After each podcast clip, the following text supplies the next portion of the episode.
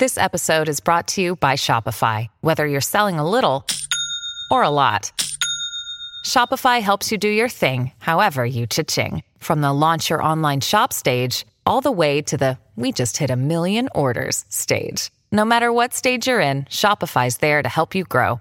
Sign up for a $1 per month trial period at shopify.com/special offer, all lowercase. That's shopify.com/special offer.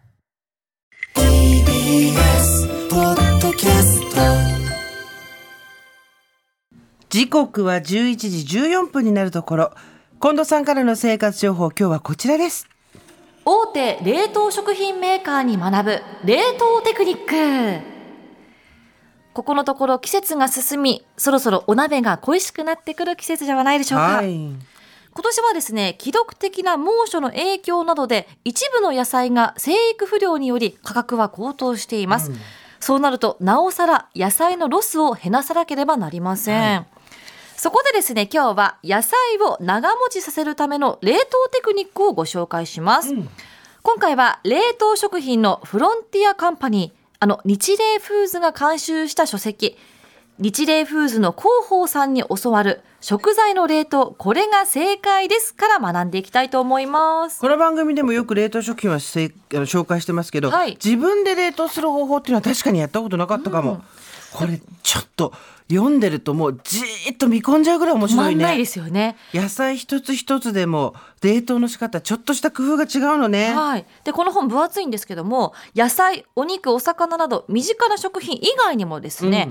ご飯やパン、シチューや肉じゃがなど定番料理の作り置きの冷凍保存方法が150以上掲載されている一冊でして、料理家による解凍した食材のおすすめの食べ方やレシピ、食材の豆知識、冷凍庫の収納テクニックなども幅広く紹介されているんですよ、これつまりお野菜、葉物なんか特にそうだけど、値段が下がった時にたくさん買っておいて、冷凍して保存して、食品ロスをなくすというところで、フルーツ、レモンとかイチゴの冷凍の仕方みたいなことから、鶏肉のね、豚、あとベーコン、鮭はびっくりしたよ。これ焼いた鮭はちょっと温かいうちにもう包んだ方がいいとかさ、焼き鮭の冷凍っていうのをするとお弁当に使いやすいとか、いろいろ、ちくわも冷凍できる、さつま揚げも冷凍できる、春巻きもエビフライも親子丼もスープも何でもできるよ生クリームまで。すごいね。でもこれ冷凍しておくことで時短調理にもなりますしね、急いで帰った時とかにね、ではですね、まずは基本的なところなんですけども、冷凍というのは食品中の水分が凍結すること。なるほど。でこの冷凍保存しておくことで劣化を防ぎますが、凍る過程で水が氷の結晶となり、食品の細胞壁が破壊されるため、解凍した時にうまみ成分が流出したり食感が変わってしまうこともあります、でこの食品の細胞壁の破壊を最小限に抑えるには、急速冷凍して氷の結晶が大きくなる前に凍らせることが大事だということです。そのため空気からは遮断、食材は平らにして冷凍することが基本です。では次はこちらを押さえておきましょう。野菜を冷凍する際の気になる疑問。まず一番気になる点としては、冷凍に不向きな野菜ってあるの？ということなんですけども、こちらについては水分の多い野菜や根菜は工夫が必要ということです。トマトやレタスなど水分が多い野菜は凍結時に氷の結晶が大きくなるため、食感が変化してしまいます、また人参や大根、ごぼうなど繊維質の野菜は解凍した時に繊維の周りの組織が空洞化してしまい、筋っぽい感じが強くなってしまいます。どっちも経験あるね、ただどれもですね、工夫次第で冷凍することができるということなんですよ、あとは冷凍するタイミングなんですけども、野菜は丸ごと買って新鮮なうちに冷凍した方がいいそうです、例えば丸ごとの大根やキャベツなどは購入した日に半分冷凍しておくのがおすすめということ。鮮度が落ちやすいキノコ類も購入後すぐに冷凍すれば旨味もアップします、続いて使う時のポイントについてです。凍ったまま加熱調理するのが大原則、解凍後に生で食べられる野菜については流水解凍がベスト。常温に放置すると野菜の水分がどんどん出てしまって食感が悪くなるので注意してください。これ大事だよね。解凍せず凍ったまま加熱調理、はい。ではここからはですね、いくつかの野菜の冷凍方法をお伝えしていきます。まずはお鍋の季節に欠かせない白菜。白菜は1個丸々で購入する方も多いと思うんですけども、はい、これなかなか新鮮なうちに食べることができない。余ってしまいますよね、うん、でそこで冷凍しておく方法なんですけども、食べやすく切って冷凍と至ってシンプル、うん、洗って用途に合わせて切ったら水気を取って空気を抜くようにして冷凍保存袋に入れれば大丈夫です、はい。お鍋などで使う際は凍ったまま入れれば細胞が壊されているので早く火が通り味も染み込みやすくなります、はい、白菜は冷凍後で1ヶ月程度保存することができます。なお大根も似たような感じで皮を剥いて使う用途に切って水気を取ってラップにくるんで冷凍するだけです、うん、こちらは2週間程度保存することができます。一方この時期が旬のカブなんですけども、うん、みずみずしさをキープするために丸ごとの冷凍がおすすめです、はい、で茎の元の部分の色が変わりやすいので白い部分と茎や葉は分けて冷凍します。そして皮は冷凍すると色が変わりやすいので剥いてください、はい、あとは1個ずつラップにくるんで冷凍保存袋に入れて1ヶ月ほど保存することができます。で解凍する際は10秒ほど冷水に当てるだけ、うん、あとは半解凍状態で水気を取ってカットしてください。でこの丸ごとのカブを使った簡単レシピもあります、はい、冷凍保存したラップのまま耐熱皿に乗せ電子レンジ600ワットで3分加熱するとトロトロになります。そこに塩、胡椒、オリーブオイルをかければ美味しい一品一品の出来上がりです。さあ今スタジオに入ってくるかどうか。来ました。丸々のカブ美味しい。すごいおしゃれ。ボッコンチーノじゃなくてなんだっけ何ですかチーズのさ、はい、なんだっけ名前あったじゃん。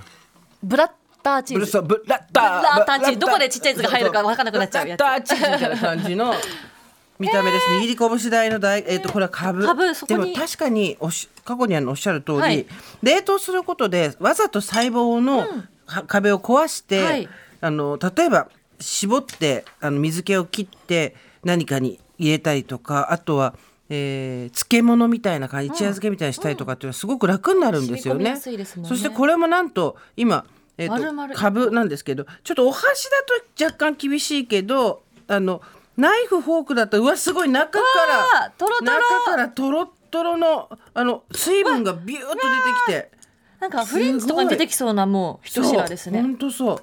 ちょっとすいません。箸は無理でした。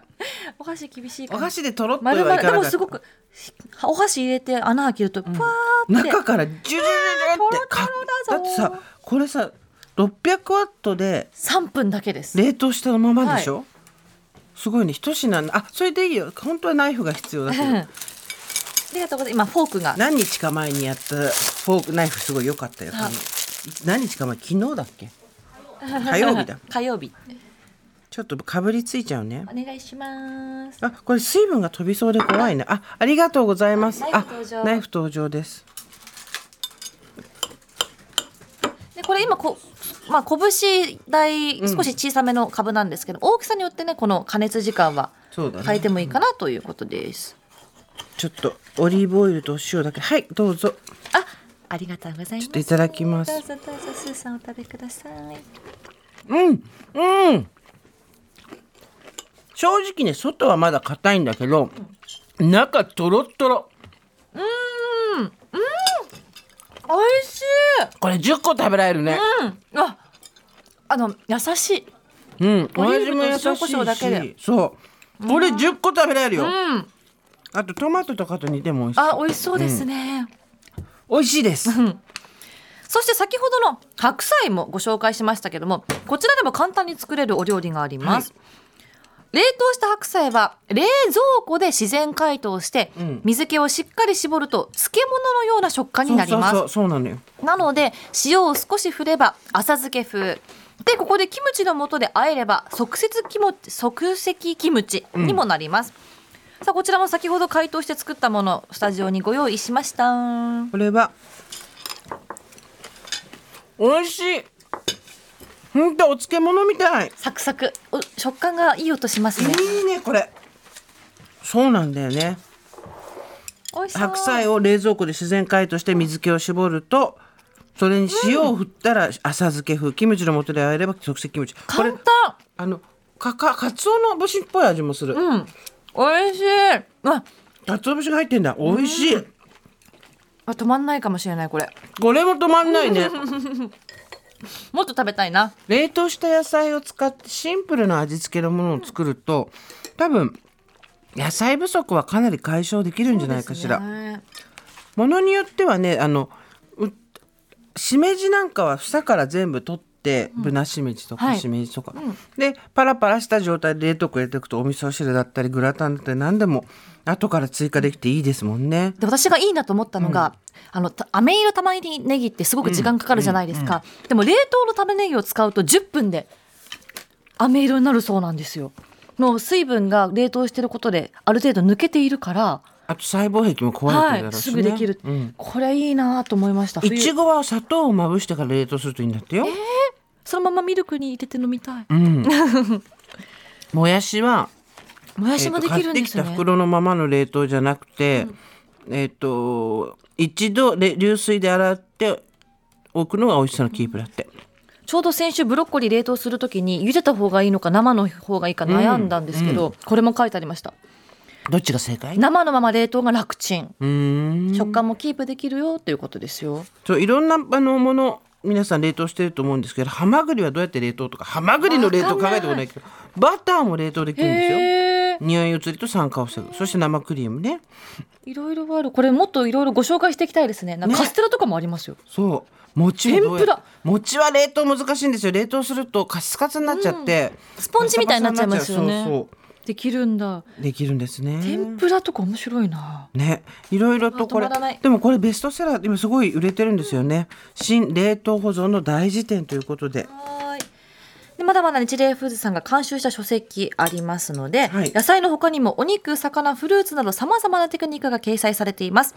日霊フーズの広報さんに教わる食材の冷凍、これが正解ですという本です。